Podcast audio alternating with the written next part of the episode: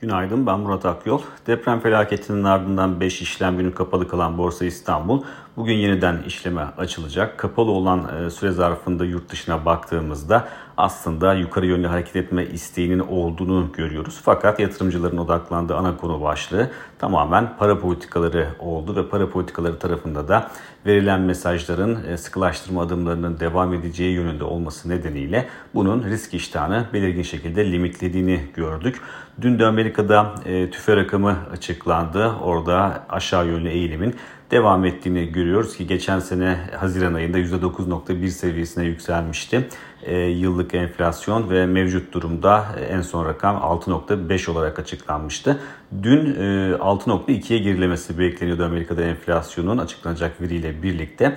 Fakat e, beklentinin biraz daha üzerinde %6.4'lük bir rakam gerçekleşti. Yani enflasyon aşağı yönlü eğilimini sürdürdü ama e, piyasa beklentisi kadar e, sert bir geri çekilme olmadı. Diğer taraftan aylık rakama baktığımızda ise orada e, %0.5'lik bir artış görüyoruz. Dolayısıyla e, oldukça güçlü bir artış. Son 3 ayın en yüksek artışı anlamına geliyor bu. Bu da e, para politikasında sıkılaştırma adımlarının devam etmesinin e, önünü açan bir e, rakam aslında. Dolayısıyla önümüzdeki e, aylarda muhtemelen Fed'in faizleri, politika faizini e, daha yüksek seviyelere taşıdığını göreceğiz.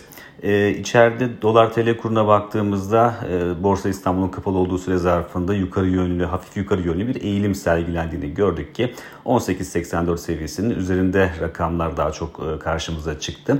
Makroekonomik veri tarafında ise e, Türkiye'de cari işlemler dengesi ön plandaydı. Orada bozulmanın aslında devam ettiğini gördük rakamlarda. E, 48.8 milyar dolar olarak gerçekleşti. 2022 yılı cari açığı 2023 yılına baktığımızda ise ortalama piyasa beklentisi 30 milyar dolar civarında rakamlara işaret ediyor. Ama genel görünüm risklerinde yukarı yönlü olduğunu gösteriyor.